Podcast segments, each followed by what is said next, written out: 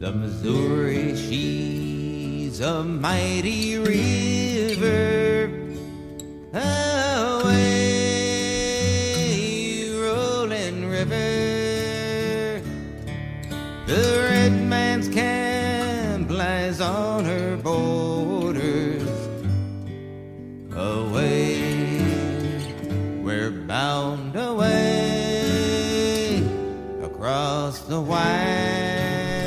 Welcome to the uh, American Writers, 100 pages at a time podcast, in which I read through the Library of America in, you know, 100 page chunks, working through a lot of the great novels and writing of of the American tradition. So, as always, thank you for for joining me. Now, currently, we are beginning a, a return to where this podcast began, and that's that's what the works of Herman Melville. The the first three books I looked at in this podcast were the first three novels that Melville wrote, and it's it's been a, a year and a half or so since I did that, and I think it's time to to go back and to to finish up with the works of of Melville. Um, in a, in a satisfying way. So, in this volume of the Library of America, we have three novels Redburn, White Jacket, and Moby Dick. And it you know, even kind of setting aside the greatness of Moby Dick for a moment, what we really have here are three pictures of the American empire at sea in the mid 19th century. One kind of the, the maritime, the, the commercial in Redburn, and then we have the military, the naval vessel in White Jacket, and then we have the whaling vessel in, in Moby Dick. Um, and so in the previous episode, we, we looked at the first 100 pages or so, a little bit more than that like a first 110 maybe of of Redburn. Um, so this is a really great novel. It's maybe not one of his most well known. I don't. You know, I suppose Moby Dick, Billy Budd, Bartleby the Scrivener. Those are the the ones everyone knows. But this one has really got a lot of great stuff in it, even though it's it's maybe not as high adventure as some of his earlier Pacific stories, and compared to to Moby Dick, it doesn't necessarily reach those those heights that Moby Dick does. But it's got a, really some wonderful prose. It's got some wonderful moments, and I think thematically, this novel talks about capitalism, the emerging capitalist world system, in really interesting ways. Right? That we we have images of the migrations of Europeans to the Americas, the mobile, the the, the, the global market for labor. We, he's on a merchant ship that's carrying goods back and forth between London and Liverpool, right? So we're connected to industrial Britain and connecting America to that. We see the poverty of industrial Europe, especially in the part we're going to look at today. We see the, the, the, the people left behind by this system. And it's the sailors who connect this world together, who move these goods and people around. And it's the sailors who have a window into the dark underbelly of, of that. And, and often they're the victims. And, and I think that's really what Melville is trying to say in this, this book is that these are the unseen heroes of our world system, and they're also some of the most victimized and you know and exploited of, of all those people, both exploited, both coming and going in a way, exploited by their bosses and their employers in, in various ways, but also exploited by just other con artists and shopkeepers and people willing to take advantage of them to get their wages when they when they go on shore and just the, the, the, misery we see, especially when they reach Liverpool, is, is so powerful. So I really do urge you to to go and read read Redburn if you haven't done it yet. But anyways, in the first part of of Redburn, we've we, we meet our main character, who's a young man who's looking for a job. He's from a fa- family that has some education and had a middle class background, but his father died, and they've kind of fallen on hard times. He doesn't have a lot of money so he goes and signs on to the ship as a, as a green boy. And then he has to spend much of the first part of the novel as he's on the ship to Liverpool trying to realize where his proper class status is. Is he a member of the forecastle? Is he a member of the Brotherhood of Sailors? With, which is not necessarily egalitarian, it has its own hierarchies. We have a character named Jackson, for instance, who does kind of try to dominate that world, even though there's sort of different factions. But it's a much more egalitarian, a much more um, a, a much more um, it, it's it's got a lot of solidarity in it, and people work together and they tell stories together and they share what they know, they share their knowledge. The education of Redburn comes largely through his interactions with other sailors, not from the captains. And then you know you have of course the bosses. It's, it's almost like a microcosm of the capitalist system right there on the ship, right? Where you have the class structure, you have the conflicts among the working class over ethnicity and race, maybe, and just people trying to dominate one another, but still it's it's that working class that makes this system go at the end of the day, right? The you know, it's you get the sense the ship could work just fine without without the officers. Anyways, Redburn has to then kind of assimilate himself into that world, learn the skills, and learn the rules of, of interacting with sailors. And he largely does that very quickly. It's it's largely a story of success. He does have some embarrassments and frustrations, and and he's a, for much of the novel in the early part he's a fish out of water. You know, he doesn't quite know the rules. He comes in with a lot of assumptions about swearing and drinking and smoking that he has to throw away because of just life on the ship. But you know, by the first third of the novel, he has fully entered that world, and he's actually become a fairly capable young sailor. In the second part of Redburn, which we're going to look at today, in this episode, Redburn, uh, Redburn and the ship arrive in Liverpool, and he's got a lot of time to waste. He's got like a couple months just to hang out. He's got a little bit of wages for his time, but he's mostly just going to sit around Liverpool, exploring the city, seeing what's there. And so he's going to get we're going to get a lot of commentary about just life in early industrial England from the point of view of this American sailor coming into Liverpool for the first time. And it's almost like another kind of fish out of water story in which the same way he came onto the ship with all kinds of assumptions about what life was like, and then he, those were had to be reformed through experience. He goes to Liverpool with these guidebooks that tell him kind of what to expect, and none of it ends up being true. And he has to again, you know, learn to see this world through his own eyes and through his own experience rather than through through books and through kind of you know these you know what's been written down generations past.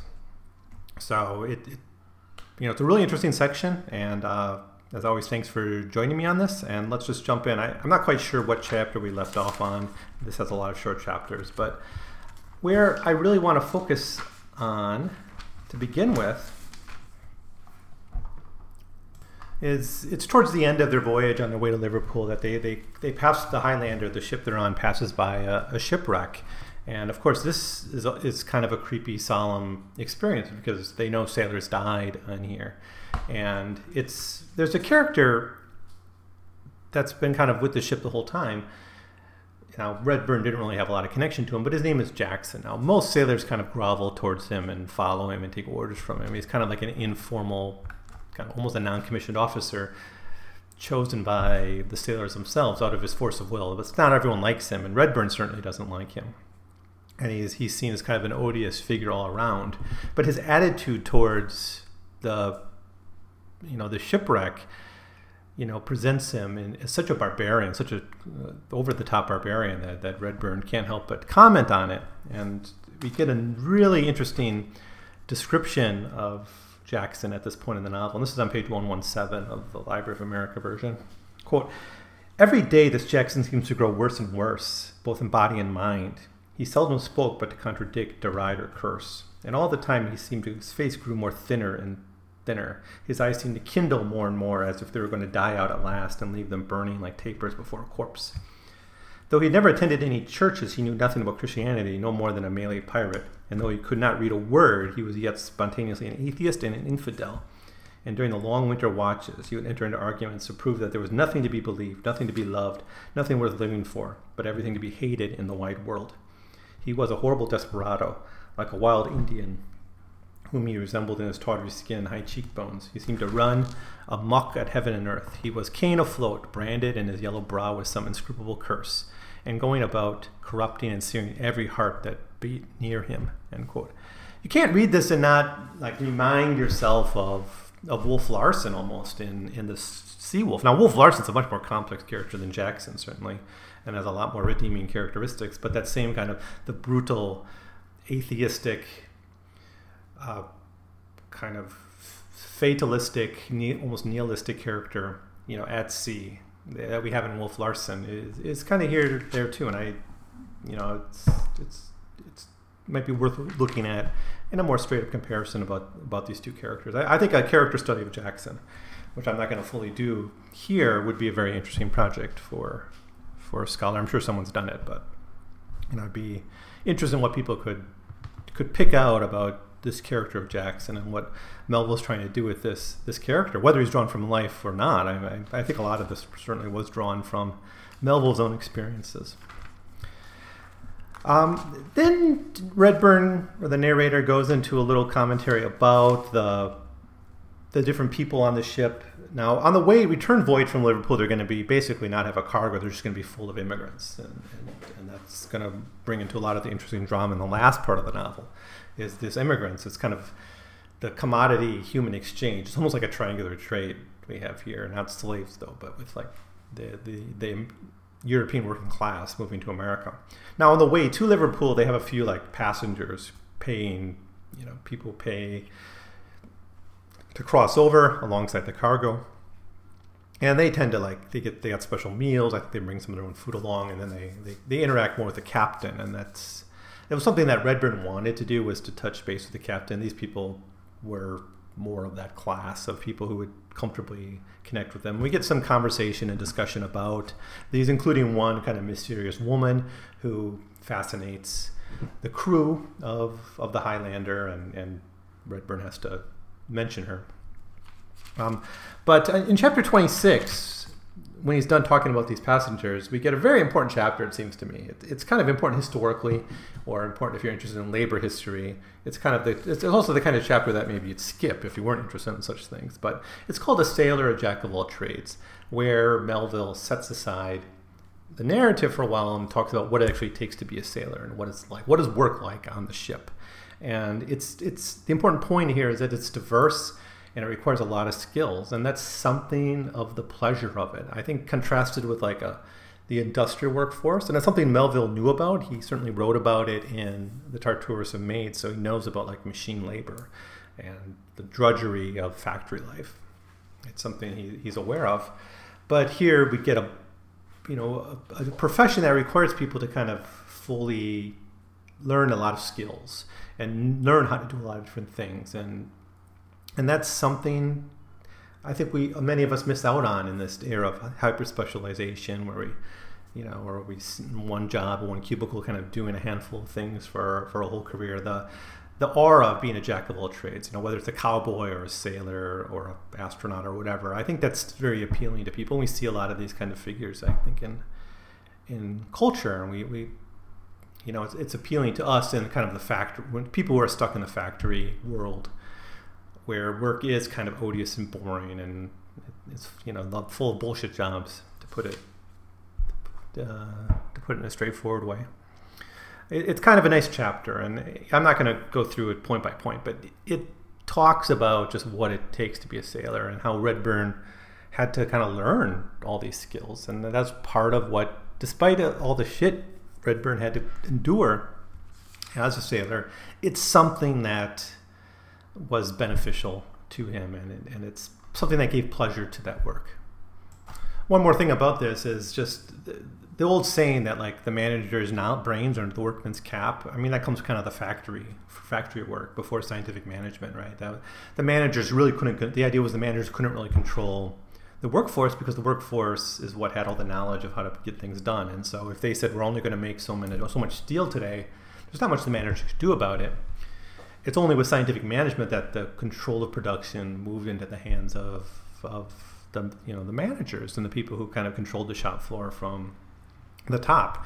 The ship is very much that way, right? You get the feeling that if you just took away the officers, the ship would go on without too much trouble. And then after that, uh, before too long, they, they reach uh, first Ireland, they get a sense of Ireland, they kind of sail past it, and then they, they reach Liverpool and they, and they go into the port. And that's where, you know, for about over, almost 100 pages, K. Redburn is going to stay in England. So a big chunk of the novel is just about his experiences in in England, especially in Liverpool, a little bit in London too, but mostly in Liverpool in this in this dock. And there's a, another important chapter here, chapter 29, where Redburn talks about the prospects for sailors. And I think here he makes his most overtly political arguments in the book. Um, because he, he, there is a subtext here that it is the sailors who are driving this world economy. They are pulling the commodities back and forth. They're moving the goods. They're moving the people.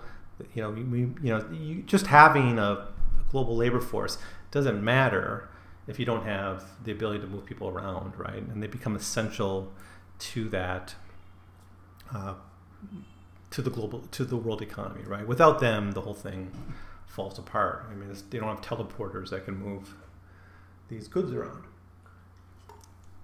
So that that we take for granted as we read this, and it's pretty obvious that that's on his mind.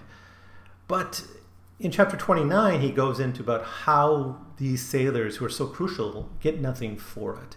And why is that? Well, first, their wages are very low. But beyond that, the wages that they do get, they get, you know, in Liverpool or wherever they drop off.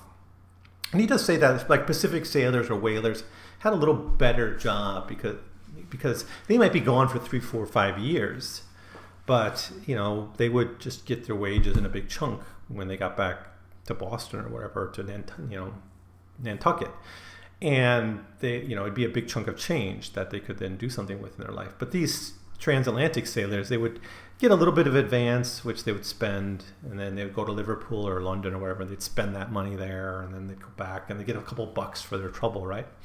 And if they broke any rules or offended the captain in any way, they get fined and maybe not end up with anything, right? Anything that the captain didn't take for himself and keep would be taken up by people on the docks, um, con artists, boarding house, like immoral boarding house, you know, owners, shopkeepers, you know, just anyone else who was willing to prey on, on sailors. I suppose sex workers were part of it, but that's not something Melville talks about too openly. And then the type of people who become sailors are the very people who are going to be most easily exploited by this kind of restlessness because they are a restless type. Even Redburn has a bit of this.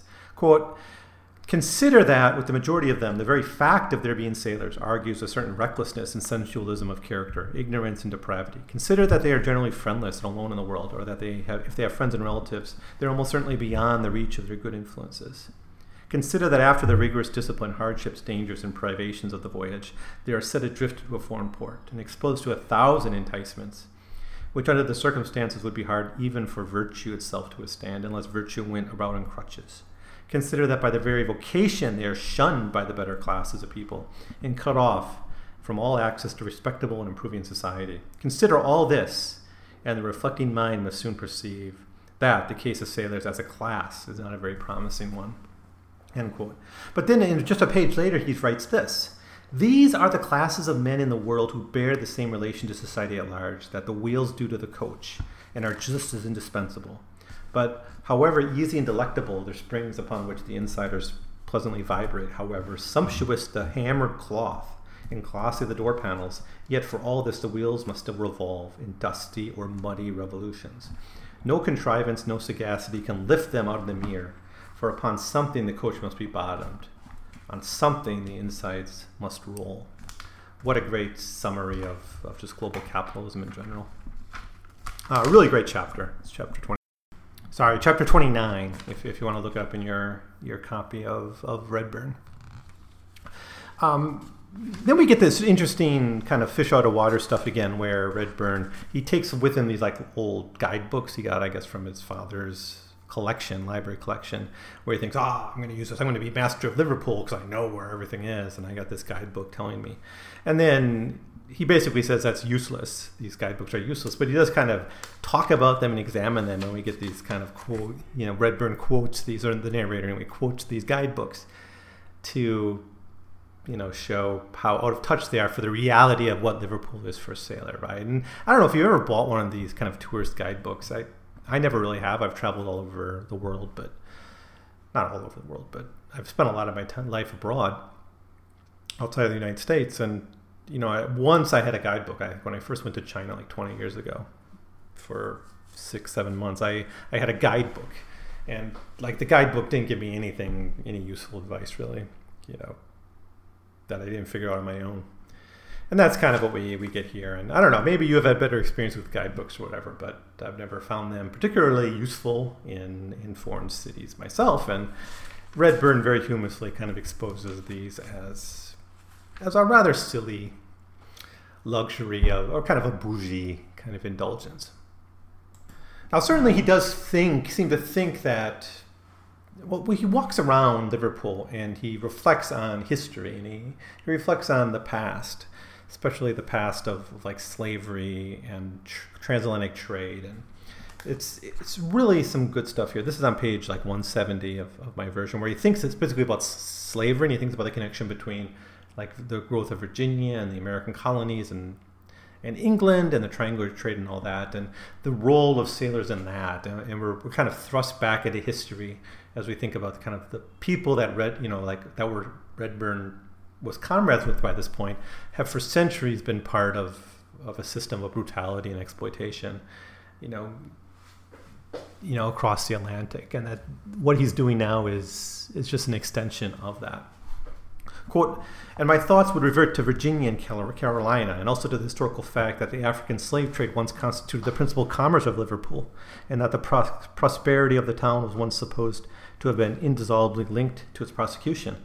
And I remember that my father had often spoken to gentlemen visiting our house in New York of the unhappiness that the discussions of the abolition of the trade had occasioned in Liverpool, that the struggles between sordid interest in humanity had made sad havoc at the firesides of the merchants, as strange sons from squires, sires, and even separated husbands from the wife. And my thoughts reverted to my father's friend, the good and great Roscoe, the intrepid enemy of the trade, who in every way exerted the fine talents towards its suppression, writing a poem several pamphlets, and in his place in Parliament, he delivers a speech against it. End quote. So, yeah, Redburn's still pulling himself back to his past rather than fully embracing his new role, role as a as a common sailor. You know, Redburn, poor Redburn, never quite comfortable with his new role in life. Uh, what else is here? Uh, chapter 34 is kind of interesting. This is about uh, one ship that he learns about when he's in Liverpool called the Irrawaddy, which is uh, basically it's an Indian country ship involved in the trade with with with Asia. But it's a ship made by Indians and kind of run by, by Indian workers. So it's not like part of the British East India Company or something. So it's, it's kind of an independent Indian ship run by them. So that, that's kind of a nice little addition he throws into the into the story. He writes a little bit about the floating chapels and the churches for sailors. So often, what would happen is they would take like decommissioned ships or ships that really weren't seaworthy anymore and kind of refurbish them and make them chapels in port cities for sailors. So sailors would go and could do church services out at sea because they weren't really members of the churches on land, right? They didn't really feel welcome to them, but these would be places where they could feel welcome. I don't know how popular they were, but they were a part of sailors' life, part of maritime history in the 19th century. I think it was part of the reform, the reform push, the effort to kind of raise the standards of, of the maritime working class. Um, but it's really chapter 37, I think, where he goes back into the political and it's called What Redburn Saw. The chapter is called What Redburn Saw in Launcelott's Hey, which is basically like in a, a poorhouse, essentially, with full of like starving, dying people, kind of the left behind remnants of, of England's working class. And it's a very brutal look at this. And, and Redburn meets these people, he sees them starving and hungry and begging he, he runs into these folks because he goes to like a boarding house, a cheap boarding house, and this is kind of in the neighborhood where you have like this urban, uh, this extreme urban poverty, and and it's something he hasn't really seen before in America, and he wasn't really prepared for. The, like the, the definition of poor of poverty was so different across the Atlantic that it's really something that that that strikes uh, Redburn here. Um, quote, I crawled up into the street and looked down upon them again, almost repented that I had brought them any food, for it only tend to prolong their misery, without hope or any permanent relief. To die they must or must. They were too far gone for any medicine to help them. I hardly know whether I ought to confess that another thing occurred to me as I stood there, but it was this. I felt an almost irresistible impulse to do them the last mercy, of in some way pulling an end to their horrible lives, and I should almost have done so, I think, had I not been deterred by the thought of the law. End quote. I, I was reminded when I read that of Oscar Wilde's argument in The Soul of Man Under Socialism, which, which argues kind of against charity. Not because people are better off dead, but it argues against charity because he, uh, Wilde does, because it distracts us from actually addressing the root cause of poverty, right? It's when we give charity, we tend to assume that poverty is an inevitable consequence of, of, of life rather than a product of our unjust system. And, you know, Redburn doesn't quite get that far, but, you know, he certainly understands, I guess, the problem of, of, of of, of mere charity because it doesn't really solve anyone's fundamental root problems. It just it just prolongs their suffering. And I don't know. That's that's kind of what we get. We get Redburn going on different kind of side quests throughout his time in Liverpool, meeting different people. But a lot of it's about him encountering this this this this world in in Liverpool. A lot of it has to do with him really seeing the other side of of of, of poverty, and you know moving beyond this the environment of just being with sailors and that world to seeing the urban unemployed and the beggars and the and just the, the poor conditions on the docks for for sailors who come out of it broke broken and broke in a lot of ways and and that's kind of what you get it's a really fascinating section though i i, I think it's one of it's, it's really worth studying and looking at I, I enjoyed reading this part of of the novel but I, I think i'm just going to leave it at that and uh, save my final thoughts on Redburn for, for the next episode, where I'll look at the final third of, of the novel, the last 100 pages. That part will deal with his little side quest to London. Uh, for some reason, I, th- I, think I mentioned the first episode that we'll talk about in this episode, but it's it's actually going to show up next time. It's in the last part of the novel, where he meets a guy named Harry who drags him to London on a kind of a one day trip. He eventually returns to Liverpool for the return trip where he encounters all these immigrants who are coming to America from, you know, from England for obvious reasons, right? Because you just saw how bad conditions were in, in Liverpool. So it's no surprise that people are trying to get out and get to America. So that's going to be his experience. We're going to see the end of some characters and the fate, the fate of Harry, the fate of, especially of Redburn. Jackson. They're all got, their stories are going to be resolved uh, by the time we get back to, to New York. So that's what we're going to talk about next time. I'll give my final thoughts on this this novel and what I some, think are some of the major themes.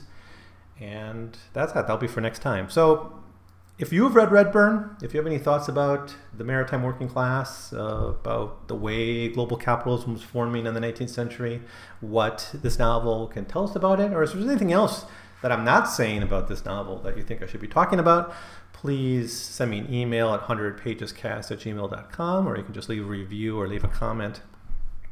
Um, I would I would love to, to hear from you and I'll try to respond to to whatever you send me. So thanks as always for listening. I will see you next time with part three and the finale of my thoughts on Redburn. At last there came a Yankee skipper away,